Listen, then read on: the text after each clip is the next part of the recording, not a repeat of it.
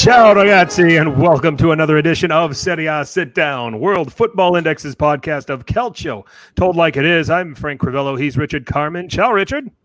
Ciao, Frank. How are we doing tonight on uh, not only YouTube but Facebook and Twitter tonight? We're going Oh everywhere my tonight. gosh, we're everywhere now. We're everywhere. I'm glad I, I am glad I combed my hair, and, and I'm glad I am glad I you- shaved. and you cleaned your screen there too. It I did. I cleaned my screen. Am I am I coming in a little clear? You my are. wife you are. made that comment. She looked at uh, she watched a, she watched one of our video clips from earlier in the week, and and she said, "Will you clean your screen?"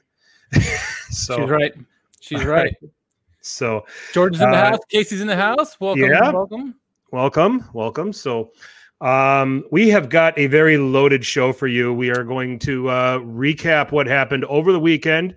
Um, we are going to preview some midweek Serie A, eh, the big one between Milan and Juve. Uh, also, the uh, slate of games that are taking place at 9 a.m. Eastern. There is a contest on DraftKings, so I'll touch on some interesting plays uh, that you can pick to try to win a little bit of money tomorrow morning if you're uh, going to get up and watch your Calcio. Um, and of course, uh, the world's most popular hashtag game. Who won Calcio Twitter? We'll find out this week's winners. Um, a lot to live up to after last week when we did our best of 2020 and relived some pretty funny ones. So, Yeah. uh, but uh, we're, we all, we have a guest. We do. We do have a guest. I think everybody gets sick of listening to us talk all the time. and wanted to bring somebody else on. So Let's bring him right on in. Yep. I want to welcome to the Serie A sit down for the first time, and it's a damn shame that we haven't had him on before. We actually tried to, and then he uh, had a prior engagement or, or or Lord knows what else. But um, he uh, is has Miami New Times' best AM radio show 2018. He is on Onside Radio, uh, the Man of the Match show, which uh, you can hear me on from time to time. Um, he is the uh, Inter Miami CF studio host, also co-host of the Calcio Connection podcast, or maybe he's the host and Jerry just tags along. um, but he is earning his first cap with the Serie A sit down, and we welcome Alex Dono. Ciao, guys. It's a pleasure to be on. And hey, I'm, I'm glad to be here. I never get tired of hearing you two talk. So even the episodes you don't have a guest are always entertaining. And I hope you guys are doing well.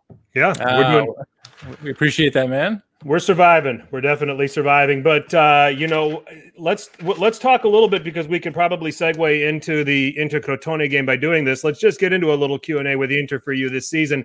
It's really been a roller coaster. Um, I probably, uh, you know, or or you might have a different description than I just gave you. Um, you know, second in the table. You play before Milan, you win, you go top of the table. Then Milan wins, they go back to the top. So you got that fight going on the Champions League uh, again. I think for the third straight season, you're one goal away from qualifying for the next round. In this, and in this case, you're out altogether.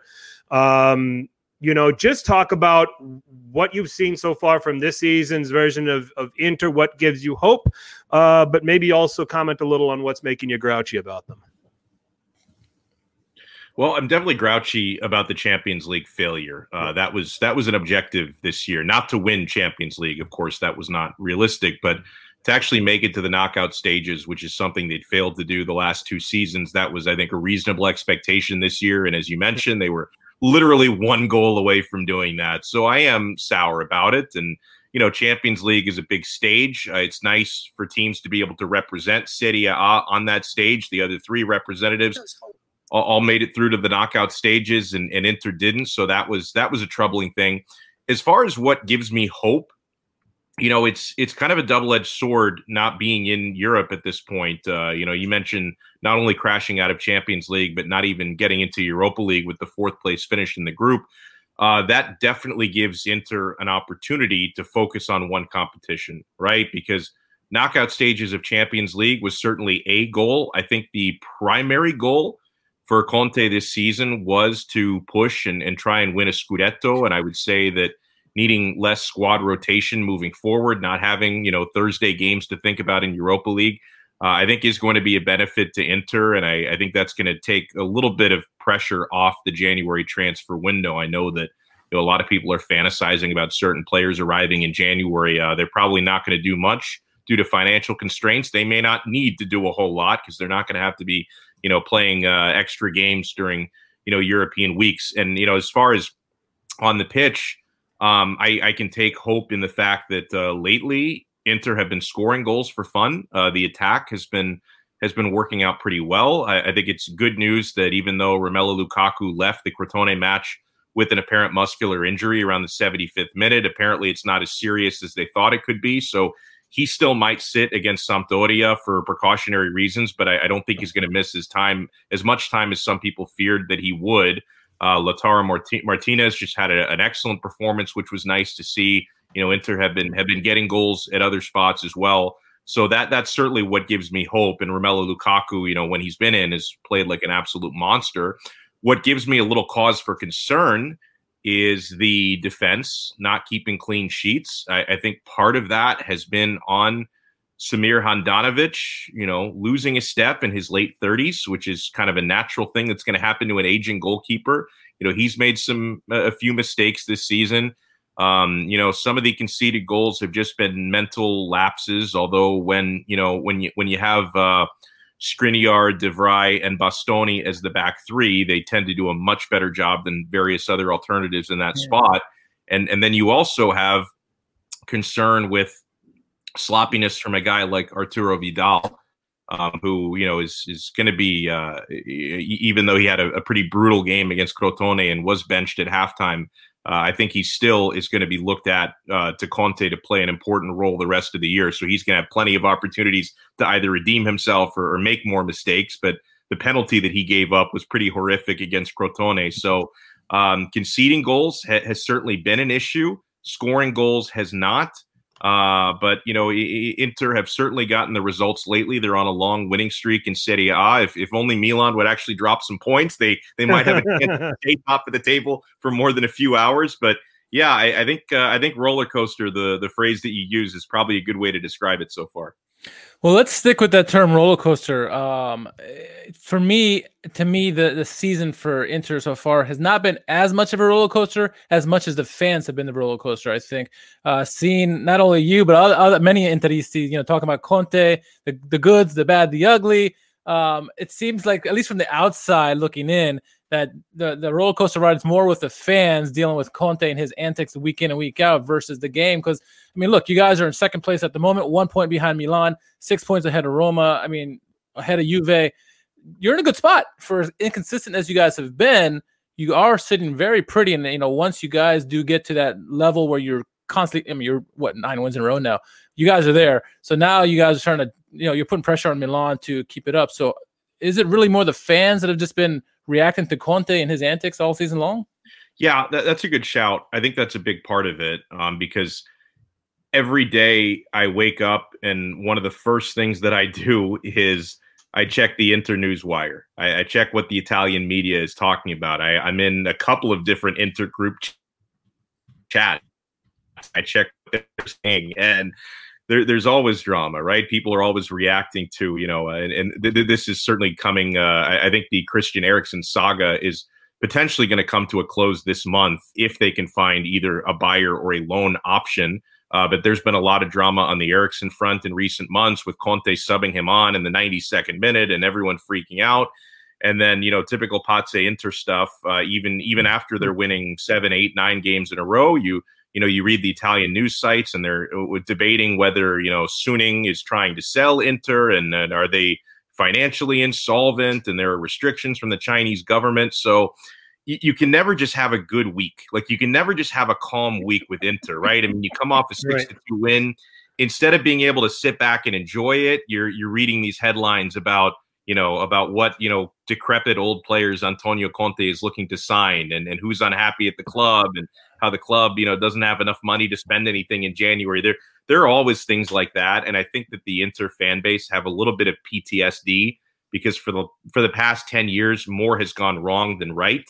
So you, you, at a certain point you feel like I'm just not allowed to have nice things, and you, you start to you, you, start to look at the glass half empty. So yeah, yeah it's always uh, some. Sometimes I think I'd have a lot more sanity if I just uh, spent a couple of weeks just uh, either muting the phrase, you know, the word Inter on Twitter and just not reading anything and just watching the games and not worrying about all the other stuff.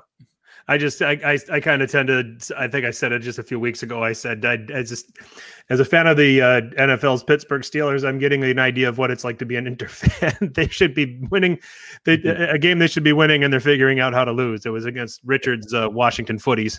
so yeah, uh, but, yeah. yeah. Uh, so, but uh, it, it is what it is. Now, um, the, the Mercato. I, we talked about this last week. We tried to go through like every team and what we think is the highest priority.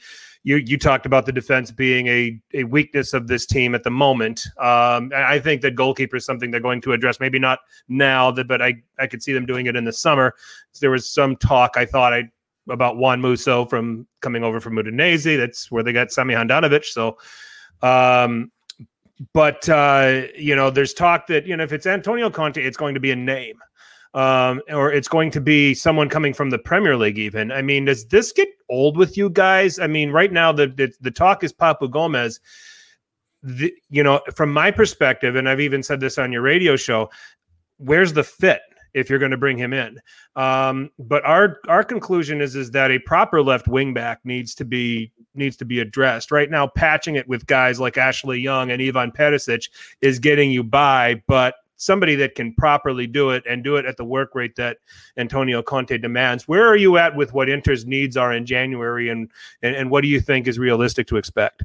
Yeah, you're right about left wing back, at least from my point of view. The odd thing about it is that when you read Mercato rumors, for some reason, that is the position that gets brought up least with Inter. And I, am very puzzled as to why. Mm-hmm. Now I know that left wing back in general is, I, I, think, in, in the entire world of football, one of the hardest positions to fill. There just aren't that many quality left wing backs. Yeah. And so as a result of that, you know, for the last really the past year, even going back to last January, and and this goes to what you're saying about Premier League players, you, you always see the same names kind of loosely, very loosely linked to Inter, and it's it tends to be Chelsea players that Conte managed a couple of years ago, right? I mean, Emerson Palmieri always gets put in that conversation. Marcos Alonso always gets put in that conversation, but um, I, I, don't. I certainly don't see either arriving in January. Um, I, I, I don't keep up with foreign transfer rumors as much as I should, but I, I know I saw a lot of stuff linking Alonso to uh, to Atletico Madrid. So I don't know if that's considered a, a done deal or not, but it, I certainly don't see his name linked to Inter a lot. And then as far as Emerson Palmieri, um, who may end up in Serie A, I just don't think he'll end up with Inter because uh, you know Inter would want to do a loan for him. Yeah. And it just it just sounds like Chelsea is hard. Uh, they have a hard stance on not loaning him out. So I I don't think that's something that they're interested in doing. And so I, for whatever reason, I'm not expecting a significant name to be brought in at left wing back. The the position is a little bit problematic. Um, Ivan Perisic is a decent player at times, but he's not a left wing back. I mean, he's he's a left winger. There's not really a spot for him in a Conte formation. And Ashley Young, uh, unfortunately, at, at 35 years old, he's just um, he's not consistent enough. Every once in a blue moon can put in a brilliant performance. Uh, he he had a few of those last season. Has not really had one so far this year. Um, what I'm interested to see if Conte tries, and I, I, even saw this in a couple of the rumored starting 11s for Sampdoria. Um, I'm not necessarily expecting it, but I, I, did see, you know, a possibility of Matteo Darmian starting at left wing back tomorrow. Uh, hmm. He is versatile enough; he can play both sides. Uh, the only the, the only times he's played uh, this year have been at right wing back in place of Hakimi. At this point, Hakimi's playing very well, so he's not he's not someone you're going to go out of your way to put on the bench right now. So maybe Darmian can be tried at left wing back because uh, yeah, Ashley Young had a, a pretty her, has had a couple of pretty horrific performances as of late, and Perisic is just not really a fit there. So I, I wonder if Darmian's going to get a few looks. And then outside of left wing back, I think the two biggest needs, um, you know, I, I kind of laugh at everyone who, and it, it was mostly people who don't follow Inter that closely, who really thought heading into this season that the midfield was perfect, pristine, right? Because oh, you you've got Christian Eriksen, you know, you oh, you just got Vidal, you've got Sensi, you've got Brozovic, Barella, and obviously Barella has been fantastic, and, and yeah. Brozovic seems to be back yeah. in form, so he's been he's been much better as of late. Um, but you can't trust Sensi to really stay fit. Uh, you know, he has his injury issues. You know, Christian Eriksen is essentially uh, he's completely out of the squad now at this point, and Arturo Vidal is a hot mess. And so, yeah, I think mm-hmm. I think you need someone uh, in the midfield. Uh, I, I kind of agree with you that Papu Gomez doesn't exactly fit the profile. I think they need you know someone who is a little bit more defensively adept, or maybe more of a Mezzala type. Yeah. You know, I, I, don't think attacking midfielder is something that really fits Conte's formation, but I think they do need help in the midfield, and uh, and they need uh, they need a fourth striker. Um, I think they want to bring in a veteran because Pinamonti has uh, has not earned Conte's trust.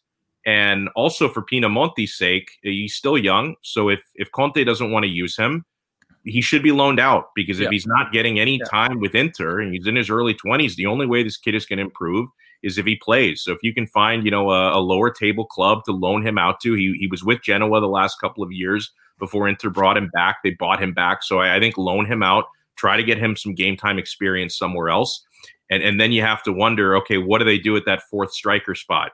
and the horrific report that uh, Di Marzio dropped yesterday gave every Inter fan vomiting attacks, flashbacks when you see Eder linked to a return to Inter. Oh, I love it. Well, well I think I, I think I think Sky Punjab actually released this uh, earlier, about a year, a year ago, ago. Right? I really and, haven't know, had anybody in Serie A to be angry about since he left. Um, you know, so Here if you go, if he's Merry back Christmas. into our lives, I would be angry on your behalf. Yeah. So.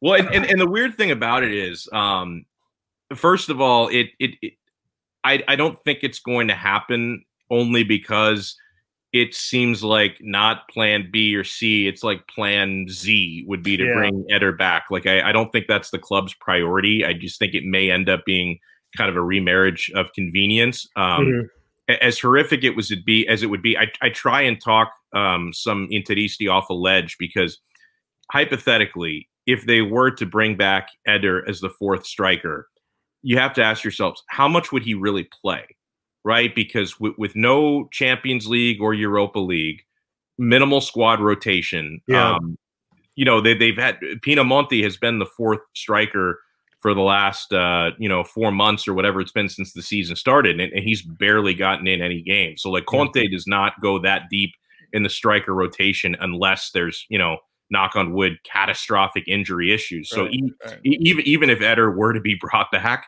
as terrible as it, as it may sound, you know he may only actually see the pitch a couple of times, and it would probably be like a you know 88th minute type of substitution when the game is already decided. Like I, I really don't think the guy would see much action if he came back one of those guys that would just get handed a towel with his initials embroidered on it, basically. Yeah, that's yeah. that's that's all. And you know, here you go. Here's your towel. Go wave it. He's even got your initials on it. So yeah.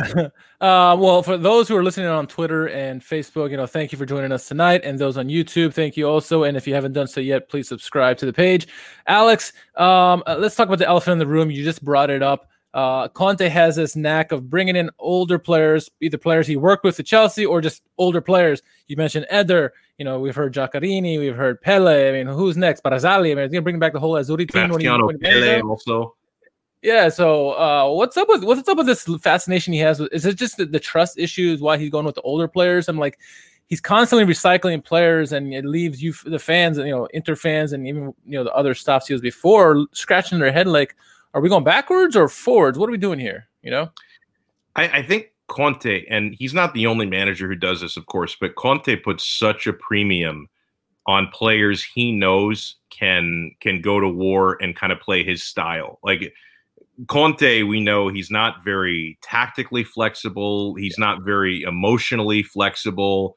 you know, we, we've seen, you know, what, what he went through the saga with Diego Costa at Chelsea a few years ago. You see what's happened with Christian Eriksen. Once you get into Conte's doghouse, very few people actually come out from that. Like when you're in yep. the Conte doghouse, you're yep. dead to him. And so I, I really think that um, he he puts an extra value and an extra premium on players he knows can conform with the Conte style. I mean, because we, we know what he wants on the pitch.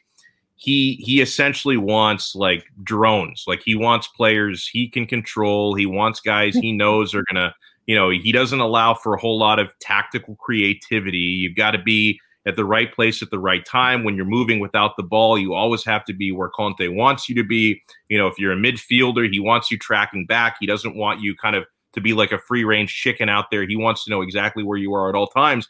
And I think once Conte at the various stops he's been in, you know, Juventus years ago, you know, he worked with guys like like Eder, the Italian national team for the for the Euros, and the players he worked with at Chelsea. I think once Conte has identified okay, these are the players I know can can run my style and and mesh with me, and I'm not going to have problems with them on or off the pitch. Uh, I think he values maybe revisiting yeah. some of those guys. Like if there are certain players that you know that he knows, hey, like he and I had a great relationship, even if it was four, five, six years ago, and that player is now in his 30s. I don't think Conte cares. Like an Arturo Vidal. I mean, unfortunately, Conte didn't get the memo that this is not, you know, this isn't 2014 Arturo Vidal. This is 2020, 2021 Arturo Vidal. But in Conte's mind, why can't we just rekindle the romance, right? So I, I think he values those players he knows can mesh with him. Excellent.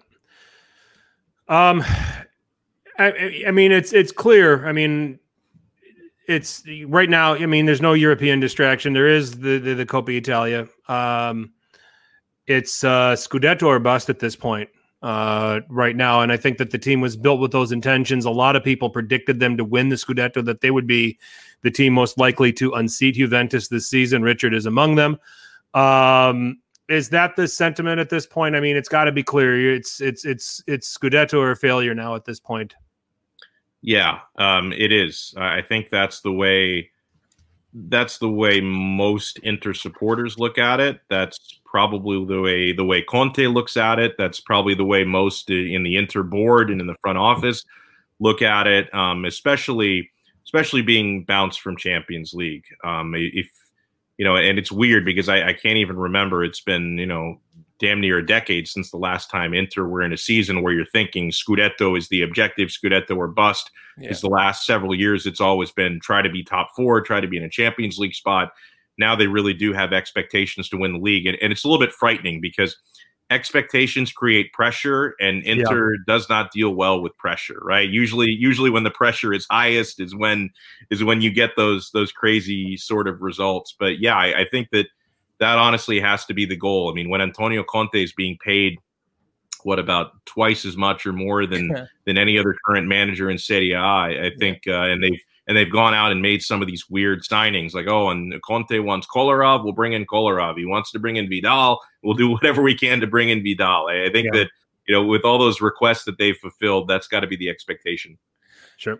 I think. Uh, well, before we get to the question in the chat, um, it's it's crazy what you know what, what we've seen with with Conte and and I mean he obviously knows how to win. It just the way he does it is not the most not the best way. He's not thinking about the team in general. So like I saw some questions from Interisti like why is he trying to build for the future? And, and honestly, he's not going to be here in the future. He knows that. So he's just going to build in the now and try to win and you know win and get out. It's probably the way he's going to do. It. If he has a, a, really strong team that wins by many points, he'll probably stick around to try to repeat or something. But uh, I, I see him winning and leaving uh, Inter. He's probably not really planning for the future. He doesn't really care for the down you know, five years down the road. He's really care about the next two years, maybe, maybe three years. Um, looking at the question here from Casey in, in the chat, he says, uh, "Who does Inter have in line if Handanovic is out?" We talked about you know maybe bringing in Musso as a backup, but who's there now? Because uh, that's where they're going to be hurting if they lose uh, Handanovic to injury or something. Yeah, um, they're they're better in that department this season than a season ago. They they brought back Andrei Radu from Genoa, who is yeah. he's not a top tier Serie A starter, but he he's serviceable. I mean, if if Handanovic yeah. were to have to miss some time, um, I, I, believe uh, Radu could do the job, right? And and it, he, I wonder. I mean, it's been a while since Radu's actually played, but with, with some of the uh, with some of the mishaps Handanovic has had, sometimes you wonder how much worse would it really be, right? But no, I mean uh, they're, they're, better in that department. Uh, you know, a season ago, as as we all remember, because he he had to start a handful handful of games. Daniele Padelli was the backup. He's still with the club, but he's the third stringer. Yeah, and it quite honestly, it was it was embarrassing. I mean, it was absolutely embarrassing watching Padelli in goal last year.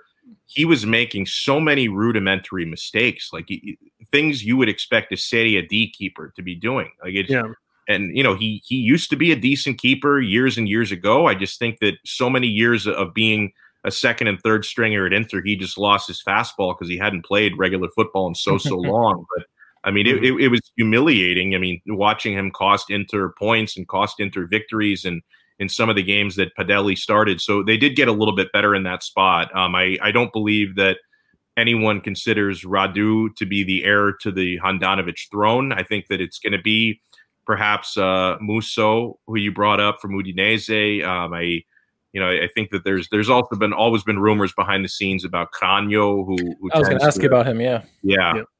I think that's another one that they'd be interested in, and and and th- those are the primary those are the primary two names that you hear. I haven't uh, I haven't heard too many others thrown around.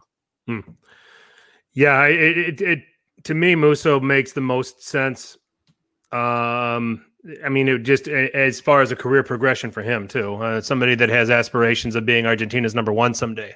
Yeah, uh, and then also you've got to think there's got to be some kind of relationship or connection with Javier Zanetti there, um, you know, in the backroom staff to maybe have some influence. Uh, I think that a guy like Zanetti would get Musso's attention. Uh, so, you know, for me, that makes the most sense. Um, you know, if Inter plan on going, I think that they finish this season with Handanovic, but I think that they that it's something that they address in the summer.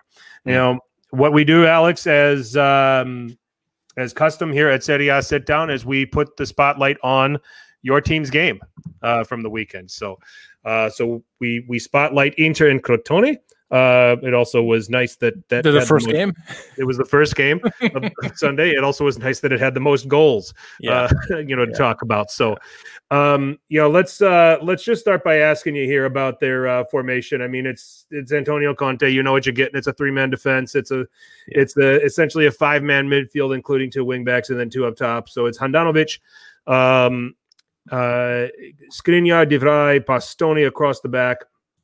Uh, and then the midfield of uh, well Hakimi as a right wing back, Ashley Young left wing back, and then the three man midfield this time was Nicola Barella, uh, Marcelo Brozovic, and then Arturo Vidal gets a turn uh, over Roberto Gagliardini, or as we're calling him, Bobby Gags. Um, that and we can't we can't claim that. Um, no. I think that that's among your interfolk, but we're yeah. we're taking it. Yeah. so um, and then the two man attack of uh, Romelu Lukaku and Lautaro Martinez, pretty standard. Um, you know, but let me ask you about um, Bastoni because I think that he's made, eh, you know, as as you know, as, as, as much as Inter have had their issues defensively, Bastoni I think has been uh, someone that's that's been rock solid for them this season. Yeah, what amazes me about Bastoni, um, and yeah, it goes without saying he's really solid defensively. But what really amazes me about him is how comfortable he is on the ball. I mean, it, sometimes you, you watch him when he's coming forward with the attack, and uh, and I kind of have to do a double take, like, oh, okay, that, that's Bastoni dribbling right now. That's Bastoni trying to trying to assist in the final third. Um, he's he's very comfortable coming forward and uh, and and Conte seems comfortable enough to to let him you know creep forward attacking wise a little bit. And, even when he's playing from the back, uh, there there are certain times in games, and, and in a way, this strategy can frustrate Interisti a little bit when they start sort of bypassing the midfield and playing long balls out of the back to Lukaku points in the game where that becomes the tactic where they're skipping over the midfield completely and Bastoni is playing long balls, you know, 70, 80 yards up the pitch to Lukaku. But I, I, I give the kid credit because he plays an accurate long ball as well. Um, you know, every now and again, uh, you know, he's not perfect. Every now and again, he'll uh, he'll he'll make you know a little bit of a marking mistake uh, defensively. Right. So there there are certain times where you can scrutinize him a little bit. But I, you know, him being so young, uh, I, I, think that uh, there's a good chance he works through some of those mistakes. Like still, I'd I'd consider the most uh, the most solid guy defensively to be De Vrij. You know, Skriniar has his yeah. moments. He also has had some poor games the last couple of years, but uh, the guy with the most potential, you know, a, a year and a half ago, I would have been raving even more about Skriniar's potential. But at this point, uh, Bastoni is the guy I look at and say, you know, he's really going to be the rock for years to come. Yeah. Molding into a Francesco Acerbi. Uh, you know my opinion when I see what he does for Lazio. He's on the left side of the three man defense. He'll come forward. He'll deliver some crosses. You know he can also hit some. You know he can also hit some long range passes. Um, you know among a variety of other things. It seems like that's a that's a pattern that he's following. Um, you know which you know, considering what Acerbi has meant to Lazio, that's not a bad pattern to follow. Yeah. Um, you know, so uh, th- the game itself uh, got very interesting very early. Crotone would score in the 12th minute, and uh, you know, this is where it's Pazza Inter. Not only do you fall behind a team that you're heavily favored against at home, you fall behind to a guy who is a former Milan trainee. Uh, he was on a lot. He was on a lot of scoring uh, to put Crotone in front uh, by a goal to nil. Um, I mean, first 12 minutes flow of that game is that one of those where you just say not worried, a lot of game left, or is it one of those where you kind of sweat a little bit? How, how, how do you deal with you know a, a, match that you're heavily favored and you give up a goal that early where what's your mindset when something like that happens? I mean it, it's aggravating uh, because that's been a trend for inter. They tend to they tend to open games attacking and then conceding on the first chance given up. It's really been a common pattern but it, it, it's for as many times this year as we've seen it. Um, when it comes that early, you know, knowing how how Inter have been able to score recently, I, I wasn't worried about it. I, I was actually more annoyed uh, when when they hit their penalty kick, which I think made it two two, if not mistaken. That then in going into halftime tied, it, it, was getting a little bit tense. But as far as the first goal went, um, it, it, really it, you look at it as more of an inconvenience than anything else. And if memory serves, it was a it was a defensive breakdown. I think after a short corner was when they yeah. scored that goal, and and that yeah. was just, that was just sloppy in defense. I mean, the second goal given up was a horrific, horrific error to give up the PK. But the, the first goal, uh, it, it's always aggravating not to, you know, 12 minutes in, you know, okay, definitely not going to be a clean sheet against the worst team in the league. So, so that, that's a little bit annoying, but uh, I, I, knew there'd be more goals in the game after that. Nice, uh, nice assist by Junior Messias on that goal. Uh, yeah, you you know you talk about not being worried because you know there was a uh, a picture has been going around the, the, internet, the Twitter this week uh, of the top five leagues, the teams that created the most chances, and Inter's one of the most, you know, one of the teams that creates the most opportunities in the game, most quality opportunities too. So, uh, to your point, you know, yeah, they may give up a goal early, but uh, they're gonna, the chances are they're going to put some something on net that good chances they're going to score too. So, yep. And normal service would get resumed in the 19th minute. Romelu Lukaku playing in Lautaro Martinez to make it 1 1. 12 minutes later, and this is a game that I think suited Inter because Crotone had more of the ball, and Crotone seems to play like they want to have a little bit more possession. For a team like Inter, they love that. Um, and I think that is this game, one of the things that I think that Crotone paid for dearly was just their line was just a bit too high uh, defensively when they were in possession. And I mean, it's just a cardinal sin against a team like Inter with what they can boast going forward. 31st minute was an own goal by Luca Marrone, but it was a counter where Barella bombed forward along the left hand side. He got played in, uh, puts the ball across. Marrone tucks it in. It would have been a Lautaro goal if Marrone wasn't there. Yep. Um, he was in great position. But just when you think you can relax, I'm not. I'm not trying to beat you up here, Alex. But this is Don't what worry about it. This is Inter, and this is what we get when we, when we talk about these highlights. Here we go. Arturo Vidal doing Arturo Vidal things, and uh, careless foul in the penalty area, uh, awarding a penalty against uh, Arkadiusz Reca, and it was Vladimir Golemic making it two-two at halftime.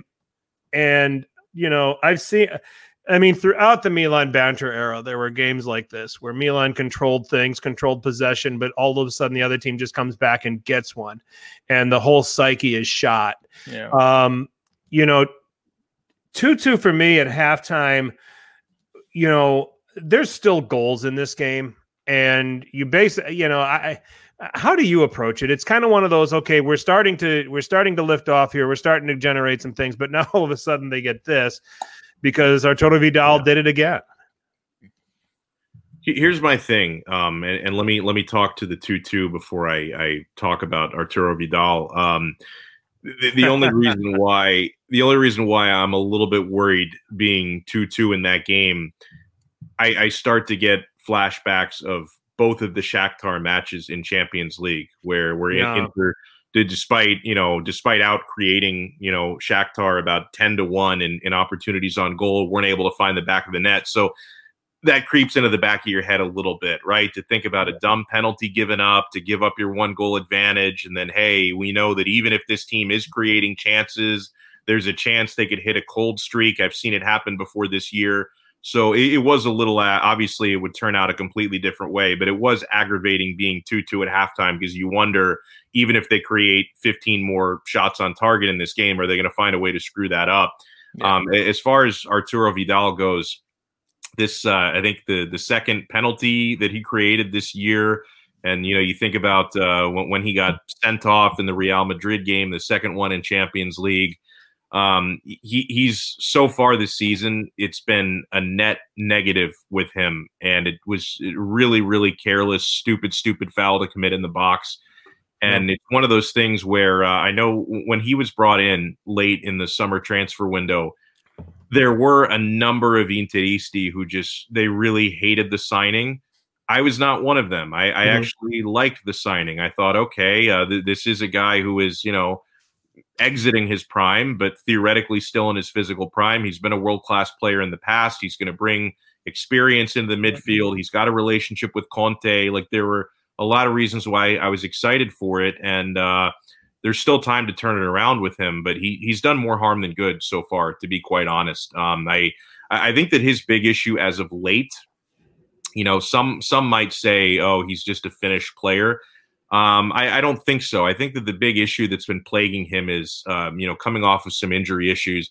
I think his fitness is really poor, uh, and and and with his fitness being so poor, like if you really if you really watched him in that Crotone match, uh, aside from the penalty given up, um, he was really sucking wind, was really huffing and puffing, had a couple of horrific touches prior to that. The, the guy just looked exhausted to me, and and the more tired you are, when you're already a physical kind of reckless player like Arturo Vidal, when you're extremely tired, you're going to make stupid mistakes and reckless tackles, reckless challenges like that. So um, I, I, think his fitness has really been what's been betraying him so far.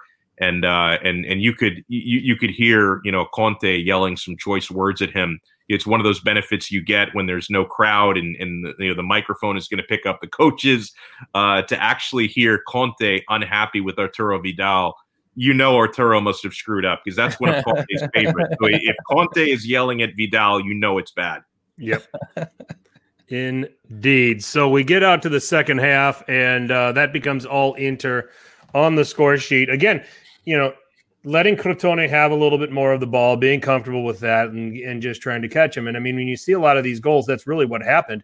Uh, in the 57th minute, after some nice hold up play by uh, Romelu Lukaku, he finds Brozovic, who finds Lautaro. It makes it 3 2. 64th minute is a goal of the week candidate for me. Romelu Lukaku scores an absolute man's goal. Yeah. Um, here, using yeah. his body, shielding off the defender. I mean, and the defender even tried to foul him.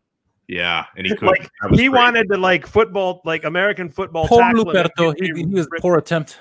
Luperto. It was Luperto. Okay. It was. And, yeah. And tried to just. He's like was ready to just get sent off either he was ready to get sent off to avoid the goal he was getting ready to get sent off saying fuck this i don't want to mark this guy anymore yeah, i'm done okay and lukaku scores to make it 4-2 Lautaro would get his hat trick in the 78th minute, and then uh, just for good measure, in the 87th, Achraf Hakimi, who has been an absolute revelation. I mean, we said once this guy signed for Inter, I said this is the perfect fit signing.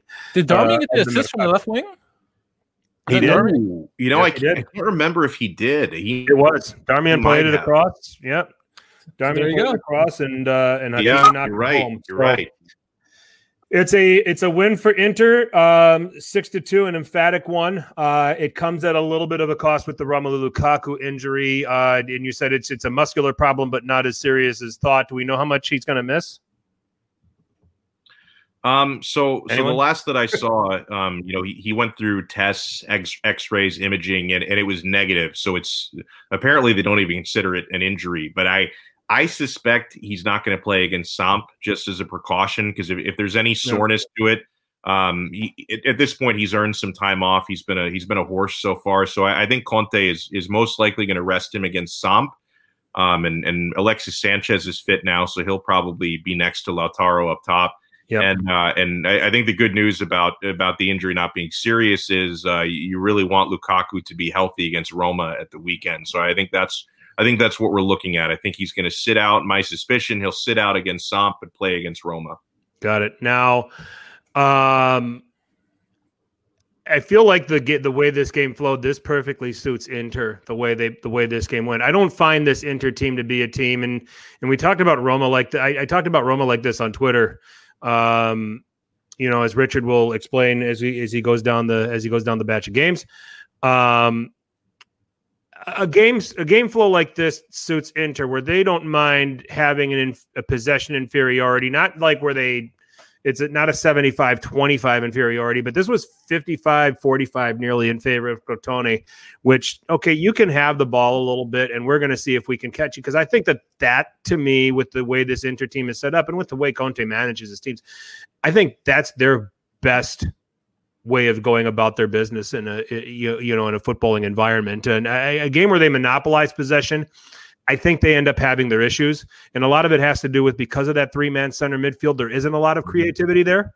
Uh, a guy that can really unlock things or play between the lines and get into those half spaces. You know, this is where a Christian Eriksen would come in handy in a 3 4 1 2 shape, but clearly Conte doesn't like his fit in this team. So, with the way that Conte approaches this week in and week out, and with the guys that he teams seems to trust, this feels like this was the perfect game environment for them. Yeah, and, and another thing is you're right to bring up the three men midfield, but the three men back line I think can also get overexposed. Um, if you're playing a possession based game and then you're giving up counter attacks, that that's when the three man that's when the three man back line can get a get a little bit flat footed if the numbers are even with the attack. So I think that's been an issue that they've had. But as far as uh, you know, giving up some possession, especially effective when you're going up against a provincial side who likes to attack the way Crotone did. So yeah. they were they were really sitting ducks when Inter, you know, took over when, when they when they gained possession and, and were going for more quick, decisive attacks. It, it really gave Crotone trouble. And, and it's Inter's bread and butter because when you when you have a guy like Lukaku to play long balls to, or when you have a guy as fast as Hakimi, you know, running down the right flank, I think they're finally starting to figure out that they can play long balls into that channel, and he's just going to outrun a left fullback to reach that ball. I, no matter what time of game it is, no matter what time of game it is. Yeah. Mm-hmm.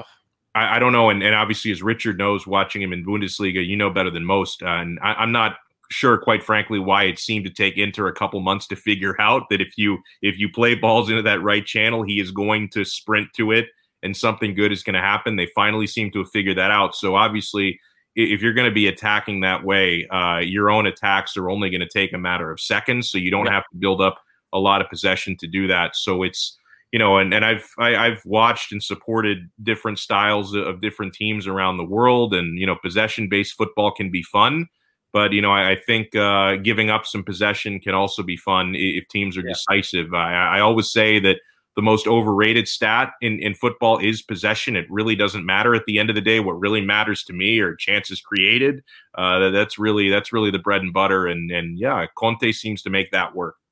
Before we move on, there's one question uh, I'm pretty sure we all know the answer to, but we'll ask it anyway. Uh, comes from Twitter. Uh, AK21RD says, Alex, uh, who would you rather win, Juve or Inter, considering the standings? Cheers. I, I think he meant to say Juve or me with the Juve Milan. I think it's Juve or Milan. Yeah. Juve or Milan. Yeah. Yeah. um, th- this is a this is a really weird one, okay? Because um, oh, you know, I, I you, we got you, Sean, we got Sean at the perfect time, Alex. Yeah, I think I think uh, Inter in a perfect no, spot in second you, place because the pressure is less than if they were in first. That's just me. You know, I, am going to say if it's between Juve and Milan, uh, obviously both would be painful, but I, am going to say Milan. Uh, I, I, really am uh, because I know uh, it, it, it, the one of the main reasons why we all know why it would be painful. I mean, crosstown rivals. Um, you know, Milan Twitter is going to get extremely cocky, and, and there's going to be a, a lot of a lot of banter. but but um, I, have got to remember my roots as an Interista. Juventus is public enemy number one. Guys, they've enjoyed enough success, right? I mean, nine nine straight Scudetti. I, I don't need them making it a full decade. Yeah. So I, would rather I'd rather some new blood, right? If there was yeah. going to be new blood winning a title, I, would rather it be someone like Atalanta that nobody really hates, like eh, you know, nobody really except Stevie for does. Stevie my co-host. Yeah, he hates Atalanta, but I you know, if, if it was going to be somebody else, I'd rather it be a team like, or even Lazio. Uh, Lazio nowhere close to it right now. But if it's wait a second, wait a second, wait a second. Do you really want that for a full year? Do you really want an insufferable be co-hosting a podcast with an insufferable Jerry Mancini? He's already insufferable enough. Can you imagine if Lazio won a Scudetto? I would I would have to pray for you every day. Okay, okay. Jerry would probably kick me off Calcio Connection. He'd say, "Hey, Lazio, we're champions. I don't need this Interista anymore. I'm just going to talk about Lazio." Interview himself. he would. Uh, well, there's several other games to talk about. Uh, lots of goals. Something about the black and blue jersey that you know made goals happen this end this weekend. Uh, Atalanta hosting Sassuolo, five-one victory. Uh, first and eleventh minute. Um, nice quick passing by Atalanta. Zapata ended up powering home the goal. Uh, one nothing at that point. Uh, just before halftime, a nice counter attack. Joseph Ilicic finds Pessina with a nice volley. Goal of the week candidate. Uh, two nothing at halftime. Coming out of the first half, or out of the second half, I should say, uh, early on, 49th minute, uh, Remo Freuler with a great assist to Zapata for his second. That's a goal of the week candidate there. Uh, and then to round it all off, uh, well, not to round it all off, but um, 57th minute, uh, over the top pass. Ilicic finds Gosens who blasted Holmes. They would get another goal late. 5 1 victory. Sassuolo would also get one in consolation. Uh, big victory for Atalanta. Looks like they may be back in their goal scoring ways. Two weeks in a row now, uh, pounding home the goals. Uh, moving on to Cagliari hosting Napoli. A game we thought maybe Cagliari could make it uh, difficult for Napoli. Not so much. Uh, the 25th minute, Zielinski bombing home a shot. Goal of the week candidate there. Uh, 60th minute, Cagliari would peg one back. Uh, Sottil would find João Pedro. He would get the goal right in front of the, in the six yard box, 1 1. However, Napoli would uh, respond quickly. Di Lorenzo finds Zielinski, who uh, in his Zidane esque way uh, chips it over Cepetelli and gets a goal in. Uh, goal of the week candidate, 2 1 at that point. Uh, Lykogiannis would get his second yellow in the 65th minute. Uh, when it's already hard to get possession with Napoli, Frank, uh, it gets even harder when uh, Lykogiannis uh, makes it uh, one man down for Cagliari.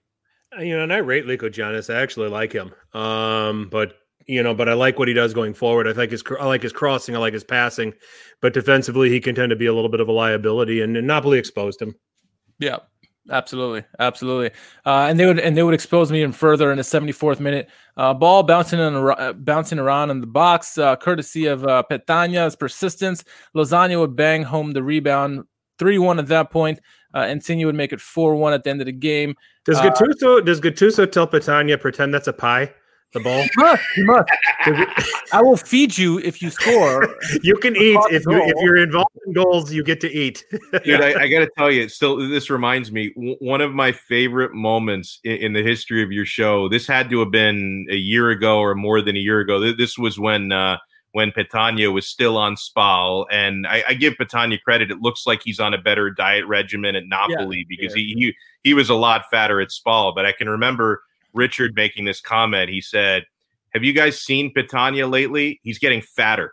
I was laughing my ass off. He was so good yeah, it's true. But yeah, he he's on a better regiment now. He does look trimmer, as does Luka, Lukaku at Inter as well. Yeah. Um, I agree with Stevie that Sassuolo is in trouble. So uh, that's a definite times there. Um, a game that we can uh, easily uh, pass over. I think no one decided to show up, and so we're not going to talk about it. Fiorentina Bologna 0-0 in that game. Uh, if you watch that game, I, I apologize for for everyone here. Uh, I hope I hope nobody paid to go to that game. The, uh, the thousand people that they let in, I hope they all got in for free. I hope they I hope they paid them to, to go there. I even right? look for statistics. I'm like, no, why bother? twelve shot, like twelve. I think it was like a combined twelve shots or something like that. Uh, yeah. Oh yeah, yeah, yeah. yeah. Atalanta gets off twelve shots in like thirty minutes. Yeah, exactly, exactly. A game slightly more interesting. Uh, Genoa hosting Lazio. Uh, in the 15th minute, Lord Zapata did his best uh, jumping over uh, SMS impersonation. Did foul him in the box. Uh, smart play by uh, Milinkovic Savic to stick his feet in the box to get that penalty. Immobile would convert one nothing at that point, and looked like maybe they would be a clear sailing, but uh, uh, Genoa did make it difficult, and the, the new man Eldor uh, a guy both Frank and I are really high on. Um, uh, beautiful, beautifully dances around Leiva, uh, then assists Destro. Destro scoring goals again uh, for Lazio, one or for Genoa, excuse me, one one in the 58th minute. That would be all the goal scoring, though Eldor uh, would come very close at the end uh, to, to get the win for Genoa. Unfortunately, he misses uh, just wide. 1 1. That game ends like that. Parma Torino, a game that could have been a snooze fest, but it was the Andrea Belotti show. Uh, he in the eighth minute he would find Singo for the goal. A wonderful pass by him, a nice finish by Singo. Uh, one nothing uh, Torino at that point, uh, and that would be the last score goal scoring for majority of the game until very very late, where Izzo would get a goal off a corner kick in the 88th, and then in the fifth minute of stoppage time, and Gojak would get a nice goal. Uh, from another assist by Belotti. Belotti finding his uh, passing boots in this one. Uh, two assists by him, three nothing win by Torino. Uh, good for them to get another win in this. They they need it badly. Uh, moving on to Roma and Sampdoria, and this is a you know Frank was kind of alluding to this earlier. Uh, this was a very gritty, waterlogged game. Uh, many yellow cards in this one. We had eight yellow. Gritty. I mean, the only time Sampdoria got the ball was when they were taking uh, goal kicks and throw-ins. They had absolutely no interest in any kind of possession None. whatsoever in this game. And I don't know if it was the water or just they just didn't care. Uh, it was so much water on the pitch, but and, yeah. and it's so frustrating to watch uh because uh, I've seen a number of post-rain games at the Olimpico and I know I, I know that Bo, you know Roma desperately wants a new stadium, and and you can understand why for a number of reasons.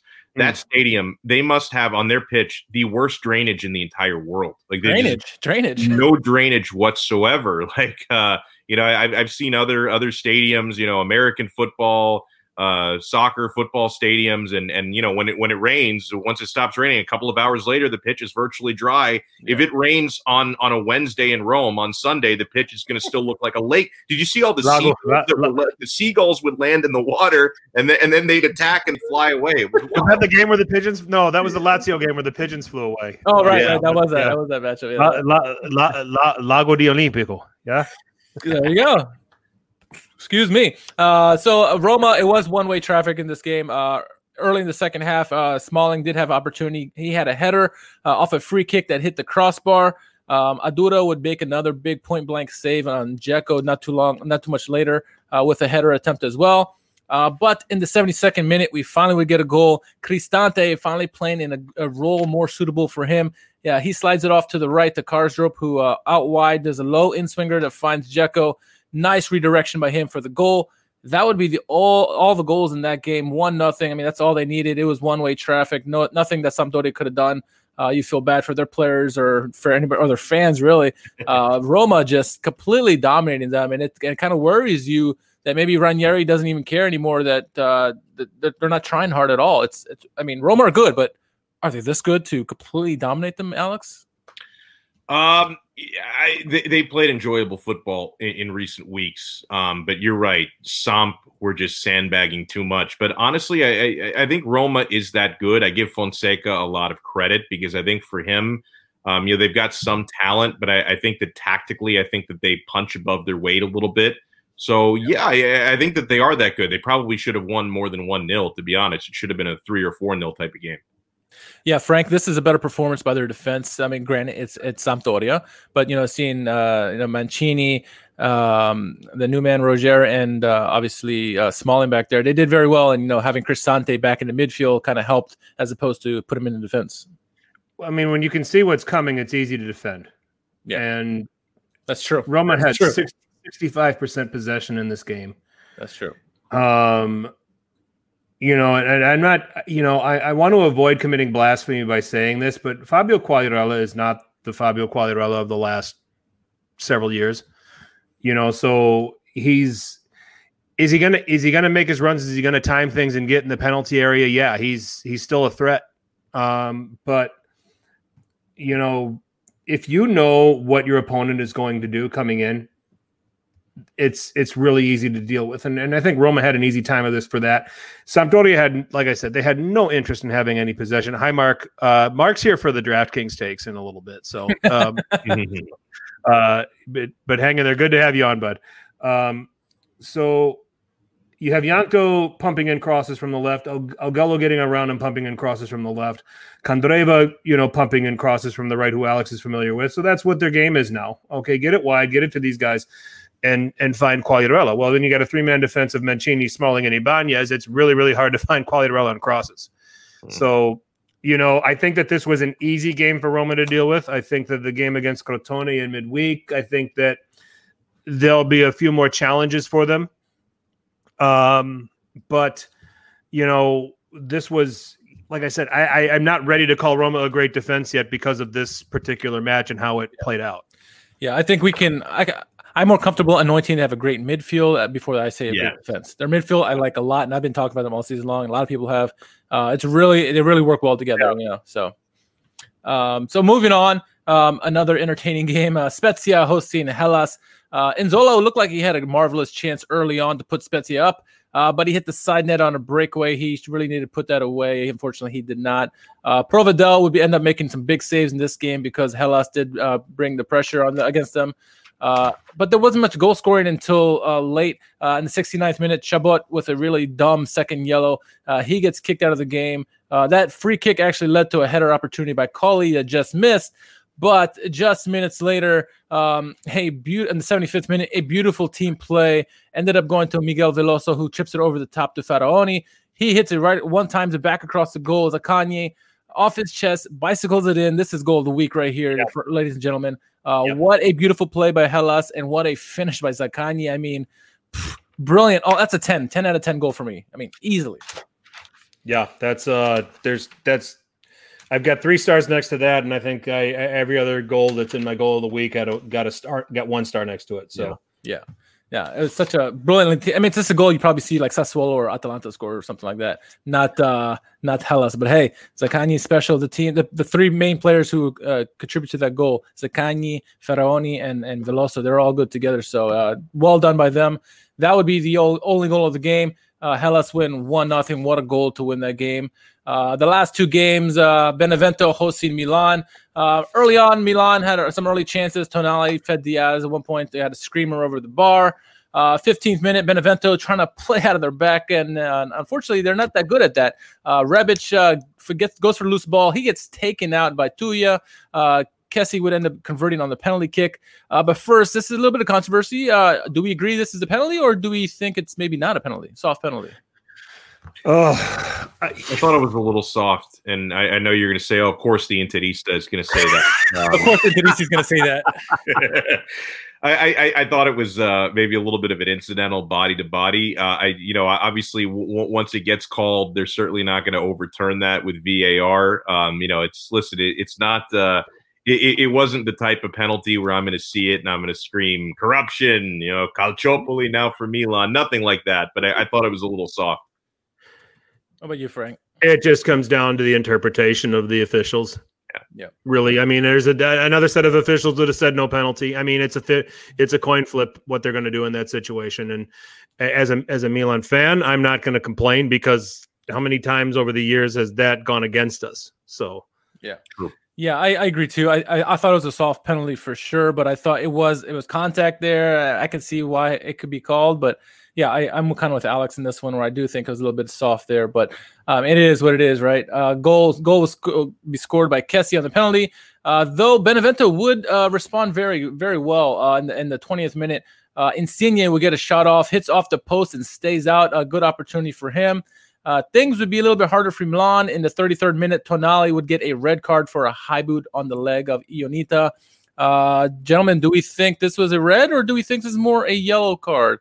Uh, Frank, I'll go with you first. That's a red. Uh, that has been a red every single time it's been called when it's caught live, when it goes to um, VAR. I, I had no problem with that. As you know, um, I have a bigger problem with all of a sudden this piling on of Sandro Tonali that he can't cut it, that he's not good. That that's me on Twitter. It, yeah, but it's not only me on Twitter. It's it's, it's going on across the board now. You know, yeah. I mean, Inter Inter fans now are saying, "Well, look, look, it looks like we dodged a bullet by giving up on him." Well, you know, first of all, he's young. All right. Um, second of all, he just went from a team where he was the man. You know, so he's gone from being a big fish in a small pond to now being a small fish in a in a big pond. Yeah. All right.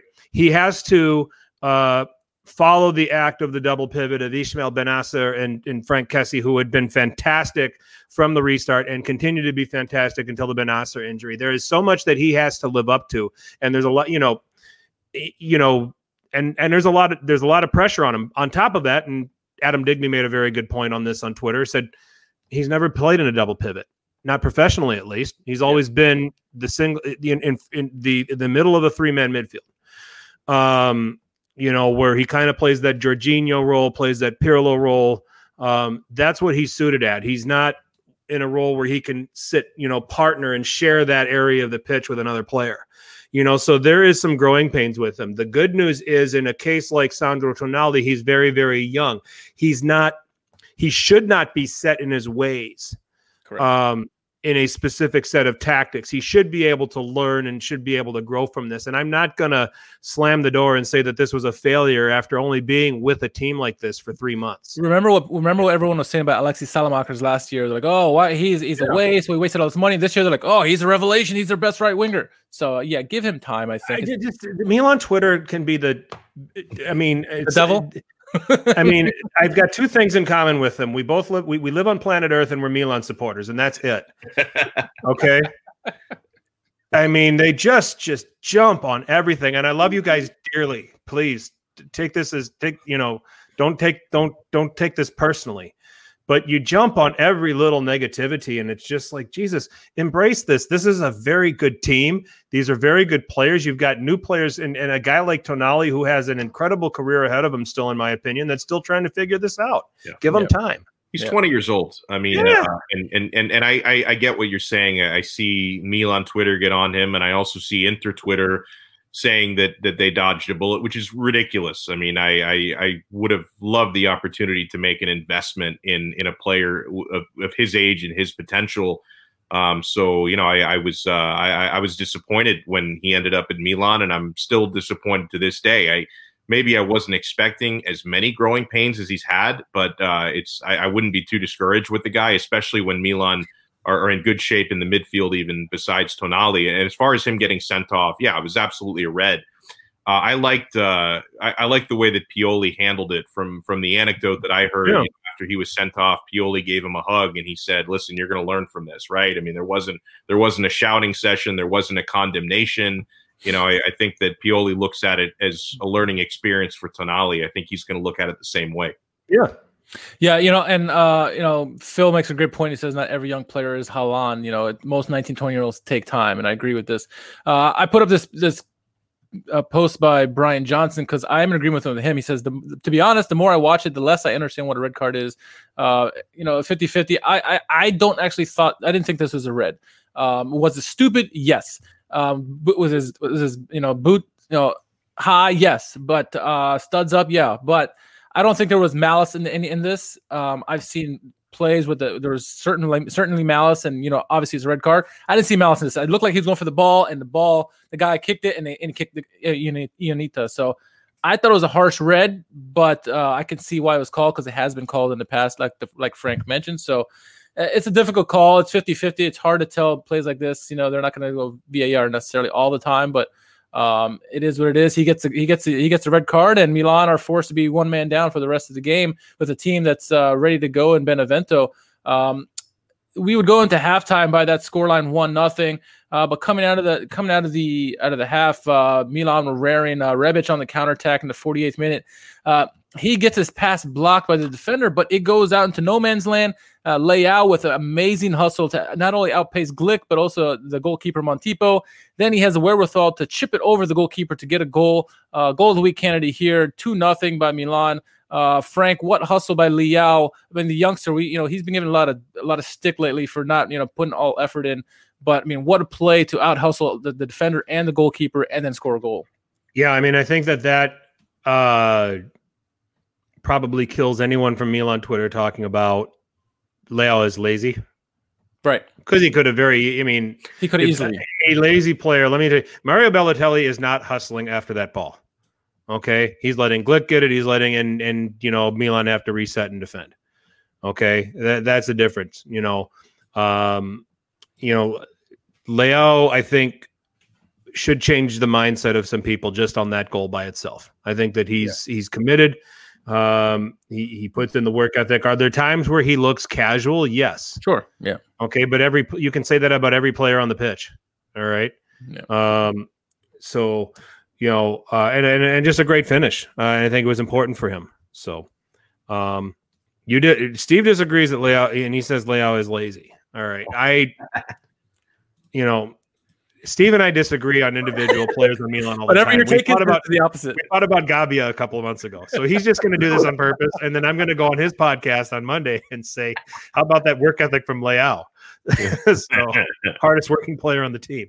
Uh, so uh, no, I mean you're not lazy if you're trying to run down a ball and and and get past a couple players. G- granted, Kamil Glik and and and, and Montipo aren't going to remind you of Usain Bolt anytime soon. Yeah, but you know you still have to get through them to get to a ball cleanly and and still finish. So do I think that uh, Leao is better you than Kylian Mbappe? Heck no. Heck no. Heck no.